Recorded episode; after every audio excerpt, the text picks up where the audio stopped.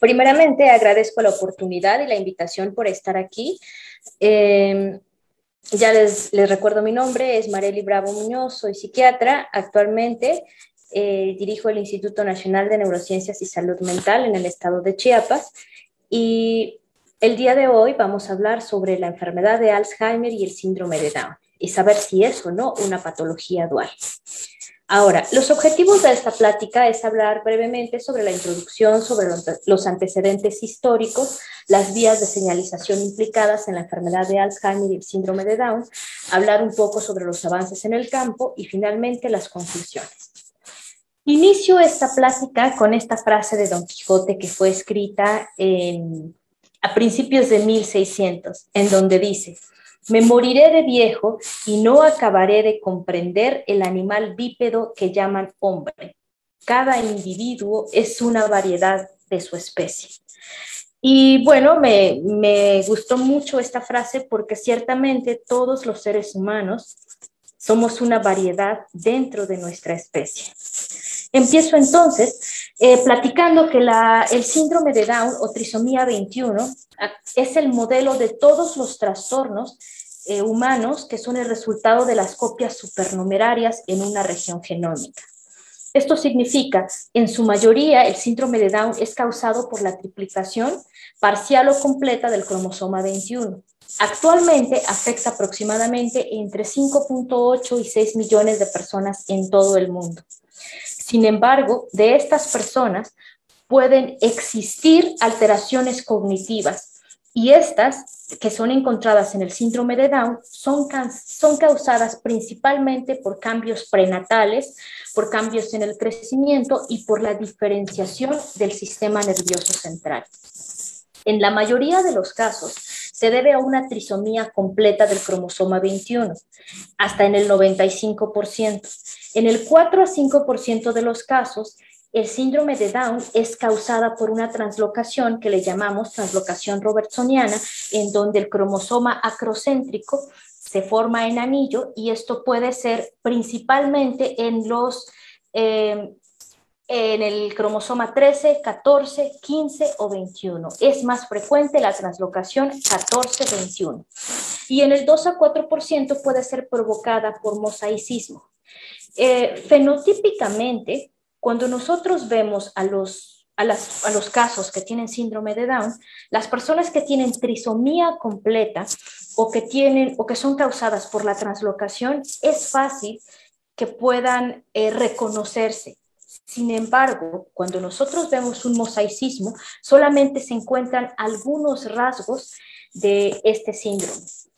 Este material aumentado de los productos génicos que están en el cromosoma veintiuno puede alterar diversas vías, no solamente en el sistema nervioso central, sino vías que están incluidas en todo el desarrollo del cuerpo y también en el desarrollo del cerebro, en el metabolismo y también en las redes neuronales. En esta imagen vemos cuáles son los síntomas, los signos característicos, el fenotipo característico de alguien que tiene síndrome de Down. En la parte de arriba vemos eh, las manifestaciones como braquicefalia, que tienen, en, aparte de la braquicefalia, el occipucio plano, eh, la fontanela está abierta, el perfil facial aplanado, el puente nasal aplanado, hay también macroglosia. Eh, es como una imagen visual porque en realidad tienen eh, la boca pequeña, las orejas pequeñas, la implantación de orejas es baja, hay una inclinación hacia arriba de las fisuras palpebrales y los pliegues epicánticos internos. Eh, en algunas ocasiones tienen, tienden a entrecerrar los ojos y tienen el iris moteado. También pueden asociarse con el cuello corto, ancho, con abundante piel en el cuello. Y algo muy característico es que las manos y dedos son cortos y anchos y la falange media pequeña del quinto dedo eh, desaparece, de tal manera que eh, tienen clinodactilia, pueden llegar a tener el pliegue simiano y hay un mayor espacio entre el primero y el segundo dedos, que es eh, de los pies, que es el espacio de sandalia, como está en las flechas punteadas. Y al nacer pueden presentar hipotonía, hiperextensibilidad o hiperflexibilidad. Ahora, ¿cuál es la prevalencia de las personas con síndrome de Down? En general, es una prevalencia de uno en ochocientos a mil doscientos nacidos vivos. Sin embargo, esto, a medida que aumenta la edad geriátrica, de la edad, la edad de la mamá, que le llamamos edad geriátrica materna, entonces es más frecuente que puedan presentar un síndrome de Down. ¿A qué se llama una edad geriátrica? A las personas o a las mujeres que se embarazan después de los treinta y cinco años de edad. Actualmente, una mujer de veinte años tiene una probabilidad de uno en mil novecientos veinticinco de tener a un hijo que tenga síndrome de Down. Una mujer de treinta años, la probabilidad es de uno en ochocientos ochenta y cinco. A los treinta y cinco años, la probabilidad es uno en trescientos sesenta y cinco. A los cuarenta, a los cuarenta años, la probabilidad es de uno en ciento diez. Es decir, mientras más me acerco a una edad, de, una edad geriátrica materna o sobrepaso este límite, entonces es más frecuente que yo tenga un hijo con síndrome de Down. Una mujer de cuarenta y cinco años, la probabilidad es de uno en cincuenta nacimientos o incluso mayor. Sin embargo, algo interesante es que más del cincuenta por ciento de los niños con síndrome de Down se observan que son hijos de mamás menores de treinta y cinco años, y esto es porque la mayoría de la población actualmente somos mujeres y mujeres más jóvenes. Eh, Se, se hizo un estudio en donde se evaluó el periodo de mil novecientos setenta y nueve hasta el dos mil tres y se observó que existió un aumento en la prevalencia de nueve a once punto ocho por diez mil nacimientos en los diez estados más representativos de Estados Unidos. Esto significa que en los últimos años la... las personas, las mujeres, estamos teniendo hijos más tarde y esto también aumenta la prevalencia de las personas con síndrome de Down.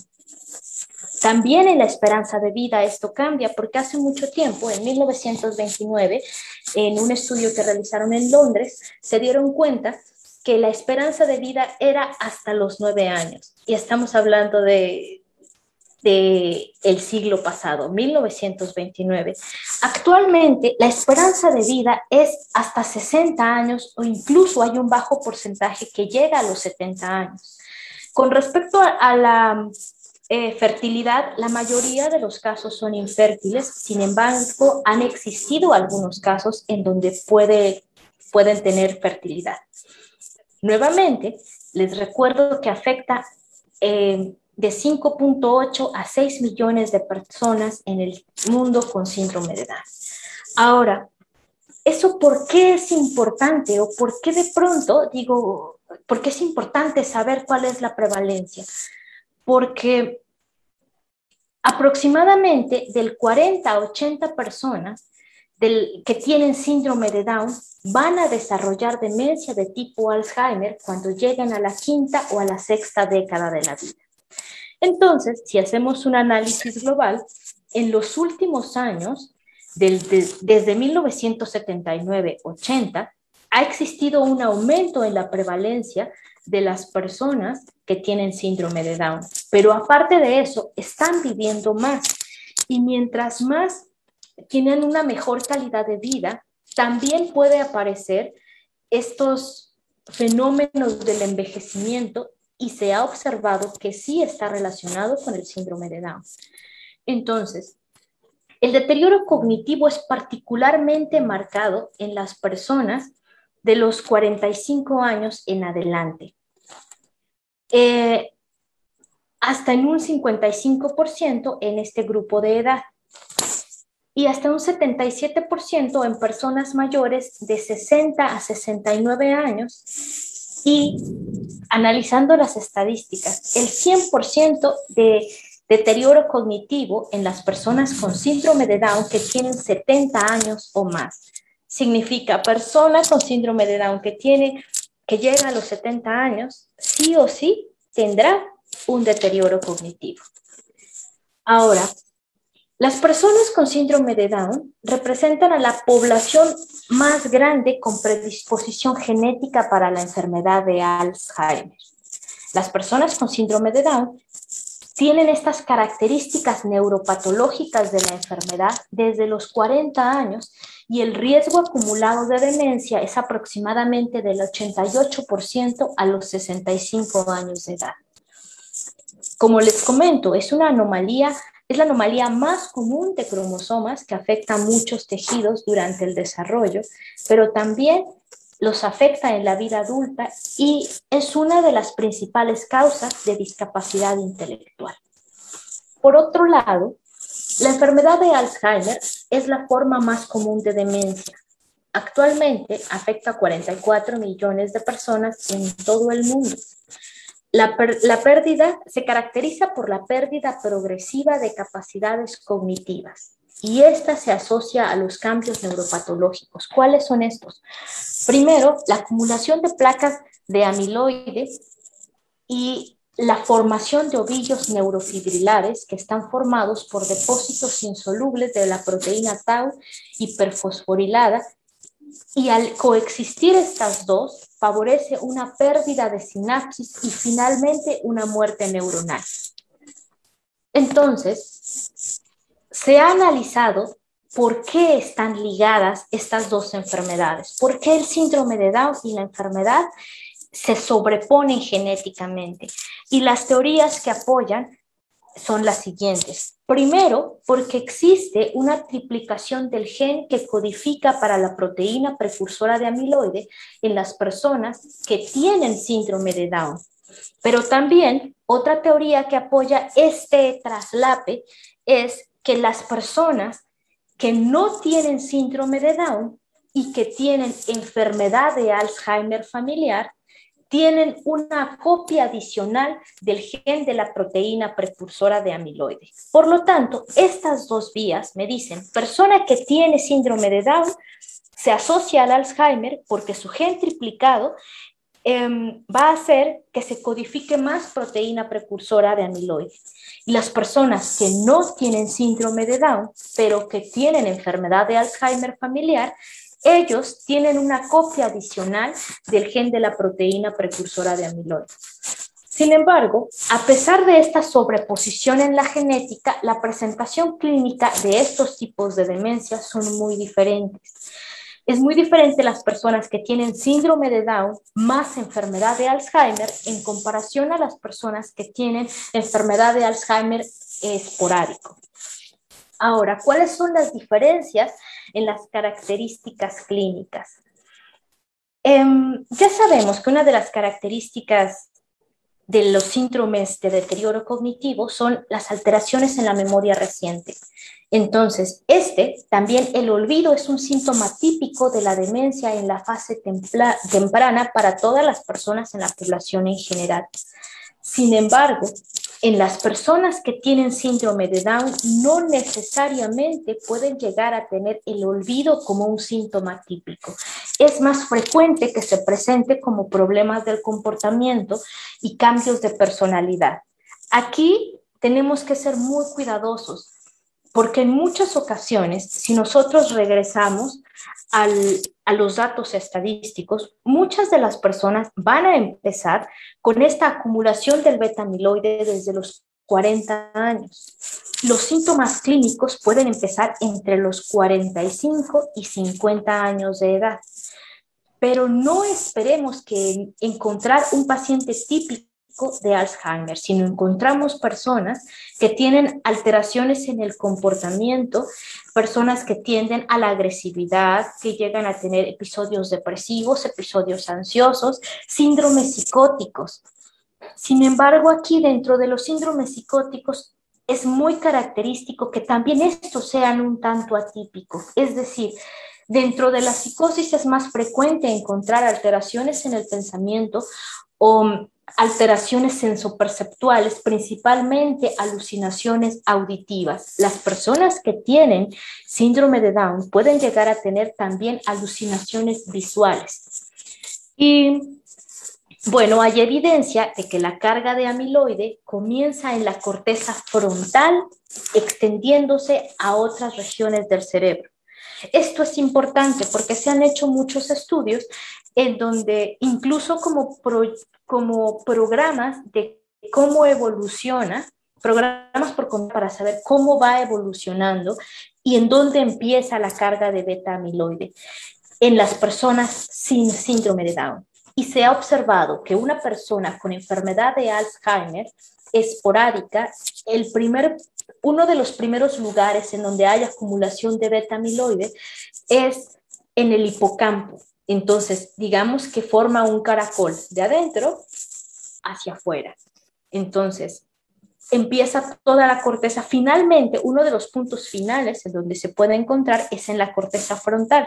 Sin embargo, en las personas que tienen síndrome de Down asociado al Alzheimer, se ha evidenciado que la carga de amiloide comienza en la, fronteza, en la corteza frontal y al final llega al hipocampo.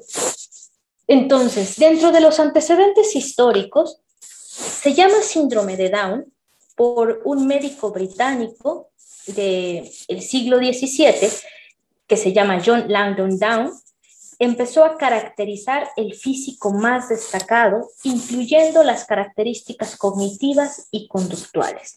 No significa que no existiera, no, sí existía, pero nadie le había puesto nombre, eh, nadie había buscado todas las características y de pronto había sospechado, creo que estos, estos síntomas pertenecen a una condición única. Actualmente le llaman síndrome de Down. Sin embargo, más tarde, eh, Fraser y Mitchell en mil ochocientos setenta y seis eh, realizaron un estudio que consistía en sesenta y dos personas que, tienen, que tenían síndrome de Down y que presentaron un deterioro funcional en la edad adulta. A ellos le atribuyeron la muerte por un estado precipitado de senilidad.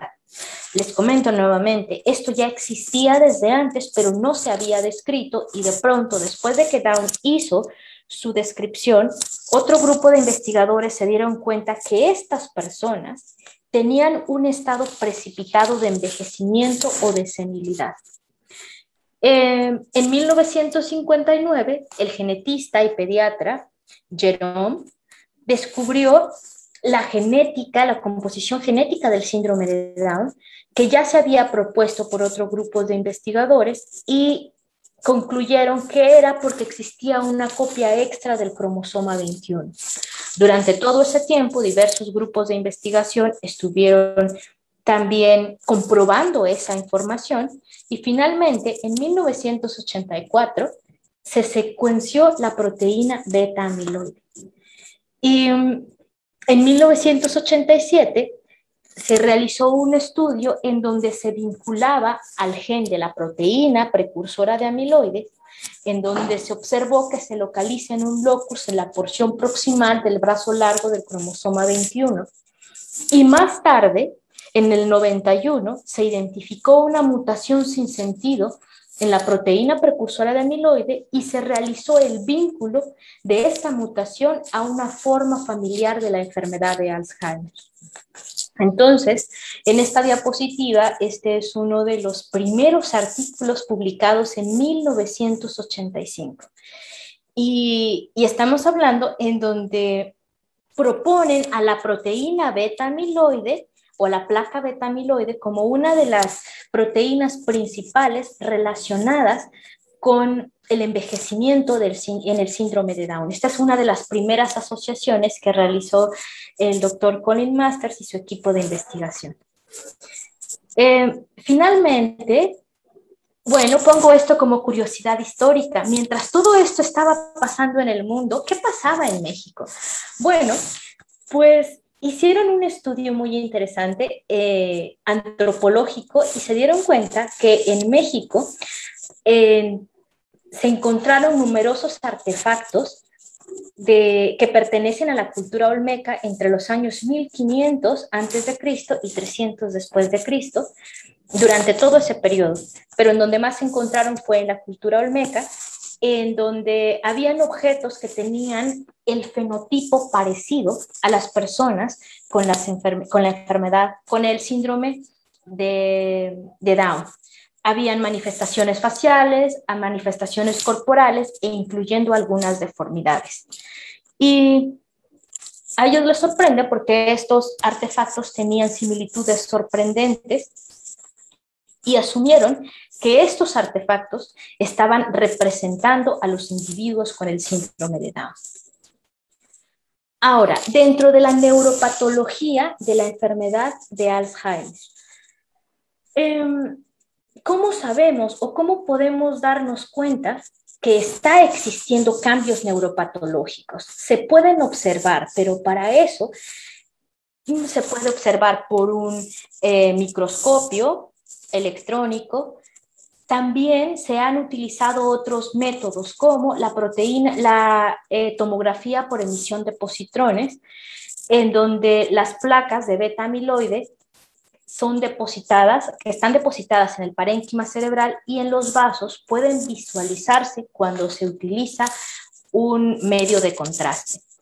Eh, los depósitos intracelulares de la proteína tau también pueden ser observados cuando se utiliza P E T, y finalmente lo que es más accesible para nosotros es eh, la evaluación mediante una resonancia magnética estructural en donde se observan los signos de neurodegeneración. Recordando que neurodegeneración por sí sola implica muerte neuronal. Entonces, digamos que sí, la resonancia magnética puede ayudarme a ver esta neurodegeneración porque se visualiza como una atrofia en áreas específicas del cerebro. Esta es una imagen de P E T en donde...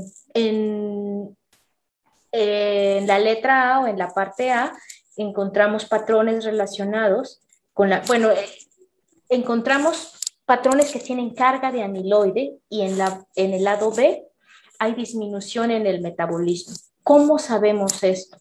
Porque esto tiene una, como una colorimetría en donde los colores fríos se le llaman así, son azules y son los negativos para beta amiloide, y los colores positivos o colores calientes es el color rojo que indica que es positivo a beta amiloide. En la imagen se, eh, podemos ver que tienen que del lado A muestra resultados positivos y en el lado B se encuentran resultados negativos. Ahora, ¿qué pasa con el beta amiloide? ¿Por qué se forma o, o por qué se acumula? Bueno, eh, existe una forma oligomérica de beta amiloides que está formado por monómeros y también por fibrillas, y estas al empezar a formarse por cadenas genera toxicidad neuronal.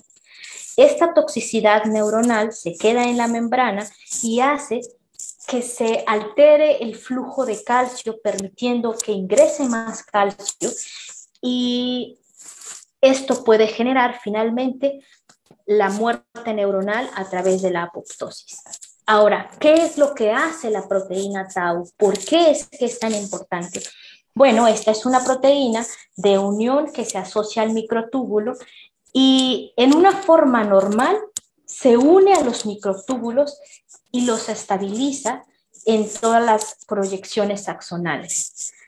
A lo largo de estos microtúbulos, como podemos ver en la imagen, existen las vesículas sinápticas. Estas vesículas transportan los neurotransmisores y se dirigen hacia la sinapsis. Sin embargo, cuando la proteína tau está hiperfosforilada, como vemos en la imagen B, eh, ya no es capaz de unir a los microtúbulos. Ya no puede mantenerlas unidas y entonces se desestabiliza, y como resultado existe una disfunción sináptica. Entonces, esta tau hiperfosforilada también empieza a acumularse o a replegarse, y esto forma filamentos helicoidales que después se agregan en ovillos y marañas neurofibrilares. Si nosotros vemos esto, esta Eh, el proceso neuropatológico, entonces sabemos que la enfermedad de Alzheimer es una enfermedad basada también en la destrucción de la sinapsis. No hay sinapsis, se pierden las sinapsis. Entonces, a medida que va avanzando la enfermedad de Alzheimer, el tejido cerebral se contrae. Esto es lo que vemos, como en la imagen que, que presento, en donde del lado izquierdo, dice, esto es un, un cerebro normal del lado derecho, un cerebro que tiene enfermedad de Alzheimer. Entonces, hay una contracción del ventrículo que contiene el líquido cerebroespinal y esto puede hacer que se vea eh, disminuido de tamaño y con los espacios muy grandes. ¿Por qué sucede esto? Sucede porque ya habíamos mencionado eh, los péptidos beta-amiloides que se producen por la escisión de la proteína precursora de amiloide en la membrana de las neuronas. Después, ese es el paso uno. Entonces, en el espacio entre las neuronas, este beta-amiloide empieza a formar oligómeros y estos interrumpen la sinapsis y actúan en los receptores en la membrana plasmática. En el paso tres, las fibrillas de amiloide empiezan a acumularse en placas, impidiendo la función de la neurona. Mientras tanto, la hiperfosforilación de la proteína tau provoca los ovillos neurofibrilares, de los que hablamos hace un momento, y esto hace que desplace todos los orgánulos intracelulares e interrumpe el transporte vesicular. Al unirse estos dos grandes eventos, A C uno me lleva a la falta de sinapsis, dos a la muerte neuronal. Entonces, actualmente el síndrome de Down es uno de los síndromes humanos más estudiados y esto es por varias razones. Primero, es el principal riesgo genético único para el desarrollo de la enfermedad de Alzheimer de inicio temprano, considerando que una enfermedad de Alzheimer o una enfermedad, una demencia de inicio temprano es aquella que aparece en menos de sesenta y cinco años de edad. Este se considera como un modelo humano de envejecimiento acelerado o un modelo de envejecimiento prematuro. Además, Eh, el estudio del síndrome de Down nos permite la correlación entre los defectos genéticos y los fenotipos patológicos. También nos permite identificar los problemas en la neuropatología del síndrome de Down, ya que estos se asocian con defectos en las neurogénesis, en la anomalía del desarrollo cerebral y en las alteraciones cognitivas. Ahora, ¿por qué sucede? Una persona, ¿por qué una persona que tiene síndrome de Down es más fácil que le dé la enfermedad de Alzheimer? Porque tiene tres copias del cromosoma veintiuno. En el noventa y cinco por ciento de los casos, personas con síndrome de Down tienen tres copias del cromosoma veintiuno. Por lo tanto, tiene tres copias de la proteína precursora de amiloide. Debido a esto, hay un exceso en la producción y en la acumulación de esta proteína beta-amiloide y como resultado las personas con síndrome de Down tendrán huellas neuropatológicas de la enfermedad de Alzheimer a los cuarenta años de edad. ¿Por qué es tan importante el cromosoma veintiuno? Es importante porque codifica para muchas proteínas que realizan diversas funciones.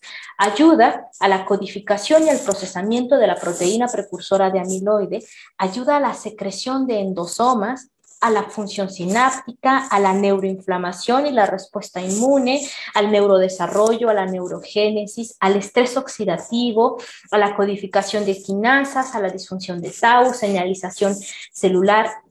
El cromosoma veintiuno es muy importante para el ser humano. También está implicado en Las, en los receptores colinérgicos, que también es otra de las hipótesis que apoya a la enfermedad de Alzheimer.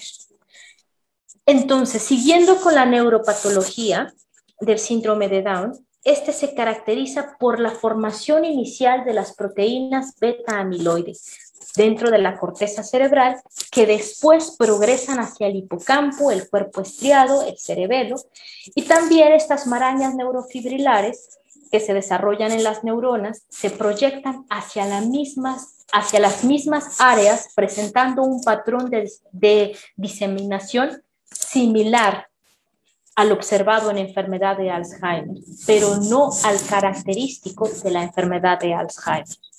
Por lo tanto, se tiene que considerar al síndrome de Down como un modelo de enfermedad de Alzheimer preclínica, eh, contribuyendo así al conocimiento de mecanismos patológicos de esta enfermedad. Sin embargo, es bueno saber cuáles son las vías de señalización implicadas en personas con enfermedad de Alzheimer y con síndrome de Down. Estas vías pueden ser muchas, porque no solamente hay, eh, se ha apoyado ahora por una teoría multicausal, en donde qué es lo que... ¿Qué es lo que realmente hace que las personas tengan síndrome de Down? Hay muchas vías implicadas. Pueden existir alteraciones en la neuroinflamación, en el estrés, en el estrés oxidativo, en la degeneración colinérgica que les mencionaba, alteraciones o disfunción mitocondrial, alteraciones en el metabolismo, la neurogénesis alterada, la neurotransmisión, entre otras. Estas vías de señalización y todos estos factores aparecen años antes de la aparición de la placa de amiloide y de las marañas neurofibrilares. Entonces, en una persona con síndrome de Down que desde sus inicios ha tenido eh, alteraciones en el cromosoma veintiuno, que ya nos dimos cuenta que nos sirve para muchas cosas, para la función sináptica, para la neuroinflamación y la respuesta inmune. Entonces es alguien que desde el inicio ya tiene estas vías implicadas, ya se alteró la neuroinflamación, su estrés oxidativo ya está... Eh, se ha perdido el equilibrio desde el inicio, hay una degeneración colinérgica desde antes, de tal forma que cuando ya se instala eh, o cuando aparecen las placas de beta amiloide y las marañas neurofibrilares, todas estas, estos eventos patológicos ya están instalados desde el inicio, desde el nacimiento de la persona con síndrome de Down.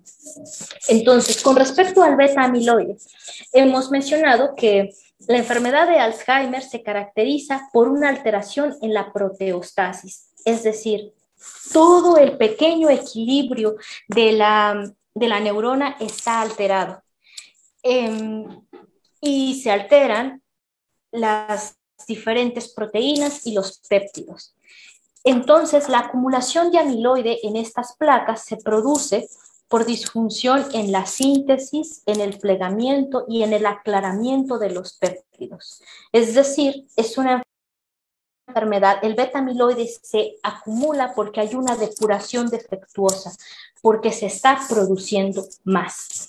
Entonces, la A P O E facilita esta depuración y contribuye al mantenimiento de la homeostasis, también a través de diferentes diferentes vías que pueden alterarse en personas que ya tienen síndrome de Down.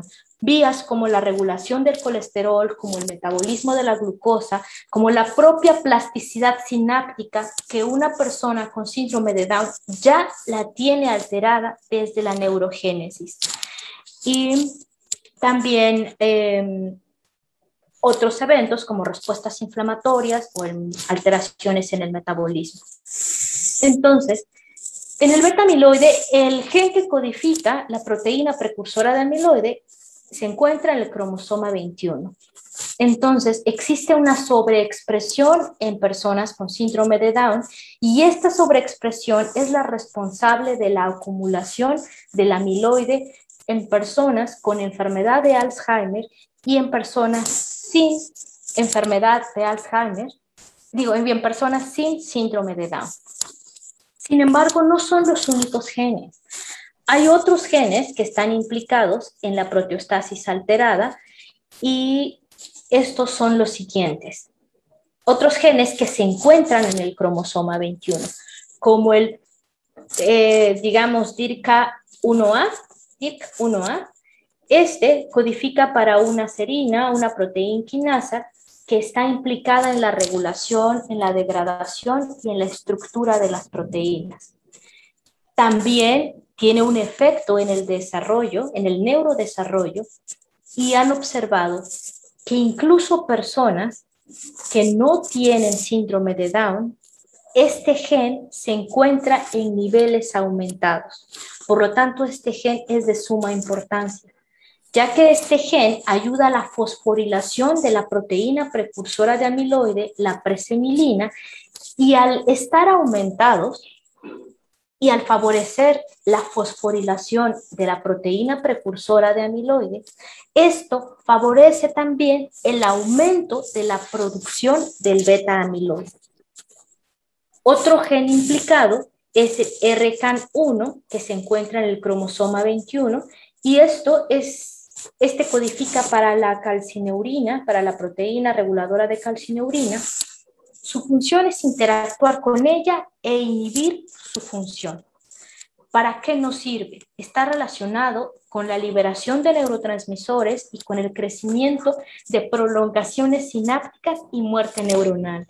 Esto significa una persona que tiene síndrome de Down desde el inicio, que ya tiene una alteración en este gen, en el R C A N uno, desde el inicio ya tiene una alteración en la liberación de sus neurotransmisores y también se afecta la plasticidad, porque hay una inhibición en el crecimiento de las prolongaciones sinápticas que por sí sola puede llevar a la muerte neuronal.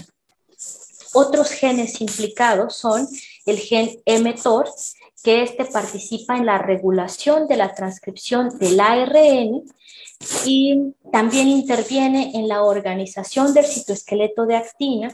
¿Para qué funciona esto? ¿Para qué sirve? Para el tráfico de membrana y la degradación de proteínas. Este gen es importante porque regula las rutas de señalización que están implicadas en el acoplamiento del crecimiento y de la progresión del ciclo celular.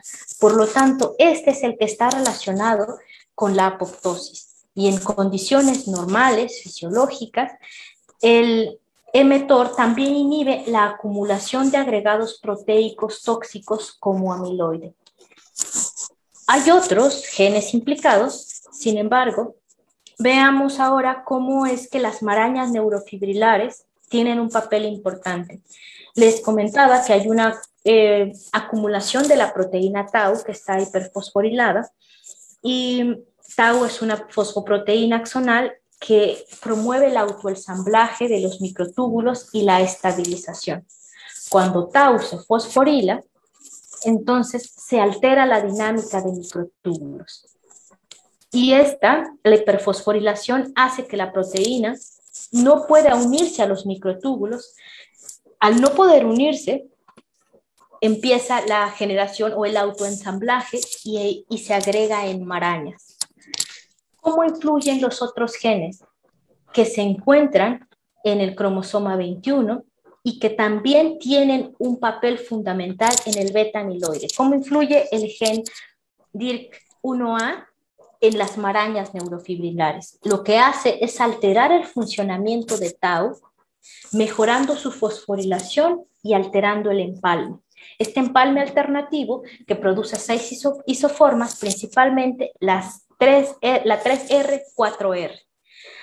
Eh, también este D R K uno funciona o fosforila al R C A N y esto hace que aumente su capacidad para inhibir a la calcineurina. Si inhibe la, calcine la calcineurina, entonces aumenta la fosforilación de la proteína tau. Lo que hace entonces es este D I R C uno A ayuda a la, a la fosforilación de tau y también ayuda a la agregación del beta-amiloide. Existen otras alteraciones como la neurodegeneración colinérgica, el estrés oxidativo, alteraciones en el funcionamiento de las mitocondrias y otras que están relacionadas también con las vías inflamatorias crónicas como la obesidad, eh, la diabetes, la hiperlipidemia y alteraciones en el metabolismo de la glucosa. De tal forma que ahora hay un término que se llama, que es la resistencia a la insulina del cerebro.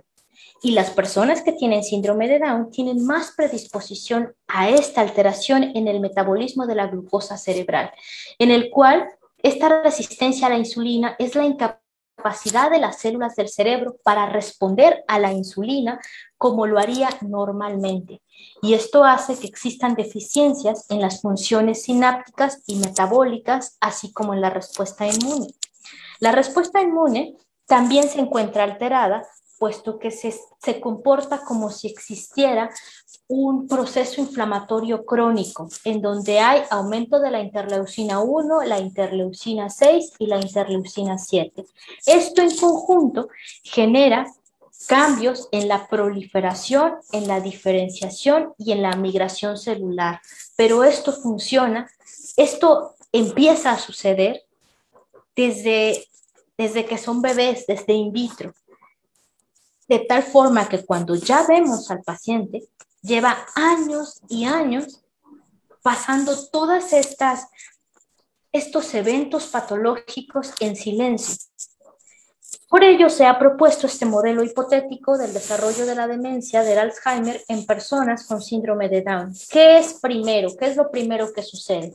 Bueno, si podemos ver en esta tabla, eh, en esta gráfica, perdón, en el eje de las X encontramos los años de vida y en el eje de las Y las alteraciones en los biomarcadores.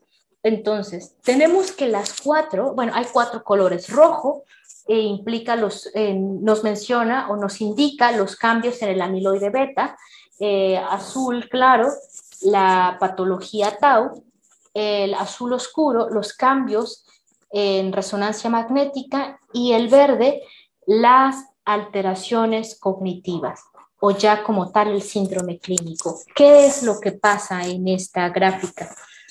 Cuando una persona nace con síndrome de Down, ya tiene la genética con la predisposición para que la persona envejezca de manera acelerada y que su envejecimiento esté acompañado de la mayor acumulación del beta amiloide. Esto va a suceder sí o sí.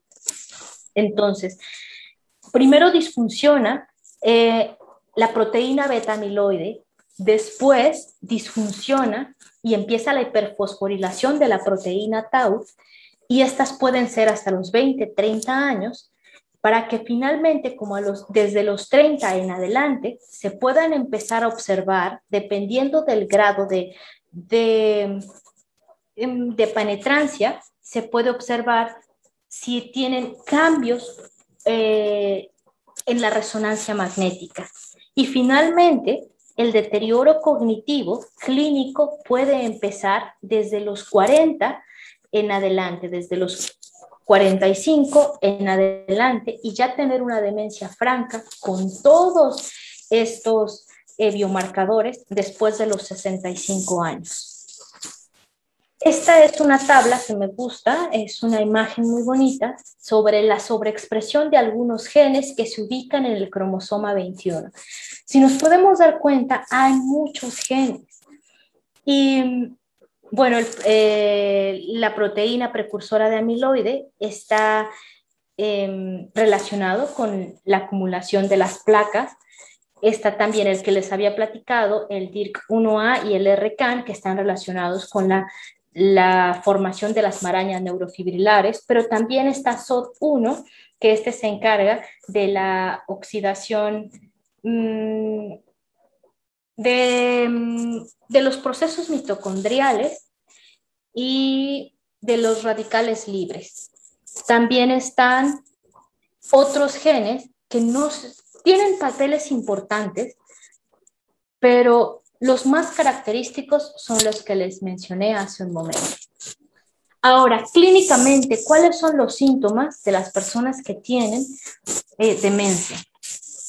Eh, existe una pérdida de memoria reciente, se afecta más la memoria implícita, de estas, eh, la memoria de procedimientos, todavía más que la memoria explícita. Hay pérdidas de habilidades y algunos problemas de comportamiento que pueden llegar a ser los primeros indicadores de demencia. Les platicaba hace un momento, una persona que tiene síndrome de Down, uno de los primeros síntomas puede ser psiquiátrico o neuropsiquiátrico. ¿Cuál es la diferencia? Un síndrome psiquiátrico puro sería una persona que le haga una resonancia magnética y que está totalmente limpia, sin alteraciones. Sin embargo, por definición, en este padecimiento, las personas empezarían con síntomas neuropsiquiátricos, porque ya estamos teniendo una una neuropatología que inició desde su nacimiento. Por lo tanto, estos cuadros que vamos a ver van a ser diferentes. Muchas de las personas que tienen síndrome de Down por sí solos ya tienen un, una discapacidad intelectual. La línea aquí tiene que ser muy delgada y saber cómo le voy a hacer yo como clínica para identificar a una persona que tiene síndrome de Down, que está envejeciendo y que está cruzando la frontera del envejecimiento esperado o normal para una persona y en qué momento, para una persona con síndrome de Down, y en qué momento salta esa curva y llega entonces a una persona que tiene deterioro cognitivo. Entonces, imaginemos una persona de unos mmm, cuarenta y ocho años que es funcional, que tiene un, una discapacidad intelectual leve, que pudo terminar una carrera universitaria, que tuvo una pareja, es mujer, tuvo una pareja y actualmente vive en casa. Vive con su familia, mamá, papá, un hermano. Y de pronto, en este caso, es más fácil eh, que, este, que esta persona empiece con algún síntoma neuropsiquiátrico, como cambios en la conducta, como episodios maníacos, como trastornos depresivos, como algunos síntomas de T O C, o solamente como un retraimiento social y con una lentitud generalizada. En algunas ocasiones pueden tener un síndrome disejecutivo marcado y alteraciones eh, en el lóbulo frontal. Cuando tenemos eso, también a veces nos hace pensar en la demencia frontotemporal. Sin embargo, esta asociación no está bien, eh, bien relacionada entre Alzheimer y demencia, digo, entre síndrome de Down y demencia frontotemporal. Sin embargo, si vemos a alguien que tiene estos síntomas, síndromes disejecutivos o alteraciones en, la en el lóbulo frontal, sí podemos llegar a pensar que sea una demencia atípica y que esta demencia atípica sea un Alzheimer en su variante frontal. Ahora, ¿qué pasa con, con las personas que tienen síndrome de Down? Es más frecuente que tengan síndromes confusionales, que tengan dispraxia, que tengan alucinaciones visuales principalmente y después las auditivas, ideas delirantes, que pasando el síndrome psicótico se estructuran y que lleguen, tener a, a, que lleguen a tener alteraciones en el sueño como cualquier parasomnia, que algunas pueden ser alteraciones del sueño R E M o alteraciones del sueño no R E M. Los avances en el campo eh, son los siguientes. Las personas con síndrome de Down y enfermedad de Alzheimer tienen niveles de glucosa más bajos en la corteza del cíngulo y en el giro fusiforme izquierdo, como lo vemos en las áreas azules, en la parte B de esta imagen. Sin embargo, hay una tasa metabólica alta de las cortezas temporal inferior y entorrinal bilateral. Esto, esto ha llamado mucho la atención. ¿Por qué hay un hipermetabolismo en la corteza temporal inferior? Y, y se le ha dado secuencia a estos mismos pacientes y después se dan cuenta que llega el periodo de atrofia. Entonces, se ha observado que puede existir un mecanismo compensatorio antes de la demencia clínica y que esto puede pasar tanto en las personas con Alzheimer y síndrome de Down como en las personas que tienen deterioro cognitivo y que no tienen síndrome de Down. Ahora, se concluye que los individuos de treinta y cuatro a cincuenta y dos años con síndrome de Down, pero que todavía no tienen demencia, pueden tener disminución de volumen de la materia gris en la resonancia magnética. Si se hace un P E T, hay un compensado aumento del metabolismo en la glucosa cerebral. Entonces, en estos estudios se observa que clínicamente podemos ya encontrar atrofia y alteraciones en el P E T desde los treinta y cuatro a los cincuenta y dos años. Entonces, las conclusiones de esto es, los adultos con síndrome de Down tienen un alto riesgo de desarrollar demencia de inicio temprano, es decir, antes de los sesenta y cinco años. El curso de la demencia de las personas con síndrome de Down es diferente, son casos únicos. Tenemos que conocer al paciente de hace, desde tiempo. Tenemos que hacer una evaluación en donde se integren eh, las características físicas, en donde se haga una buena historia clínica para poder diferenciar esas pequeñas minucias entre los, los síndromes clínicos demenciales. Y recordar que los primeros signos de demencia en las personas con síndrome de Down son diferentes a los que se, se experimentan por la población general. Mientras una persona con Alzheimer, lo primero que me va a decir es, tengo problemas en la memoria, o, o la familia dice es que se acuerda de lo que hizo hace veinte años, pero no se acuerda de con quién estuvo la semana pasada. Las personas con síndrome de Down no presentan eso. Presentan síntomas diferentes, más síntomas neuropsiquiátricos. Por lo tanto, sería un, tener un fracaso en, la recon, en el reconocimiento de los síntomas, eh, síntomas de deterioro cognitivo en alguien que tiene eh, síndrome de Down. Esto nos va a llevar a un retraso en el diagnóstico y a las intervenciones. Entonces, es importante enfatizar que el deterioro cognitivo eh, de tipo amnésico no necesariamente es el primer síntoma. Es más fácil encontrar deterioro cognitivo de tipo no amnésico e incluso síntomas neuropsiquiátricos en personas que tienen síndrome de Down. Y bueno, termino esta plática con la siguiente frase de Séneca, en donde dice que la naturaleza nos ha dado semillas de conocimiento, no el conocimiento mismo. ¿Qué tenemos que hacer? Tenemos que sembrarlo, tenemos que cultivarlo, hay que buscarlo por debajo de las piedras, porque es la única forma en la que nosotros vamos a poder ayudar a las personas que nos rodean.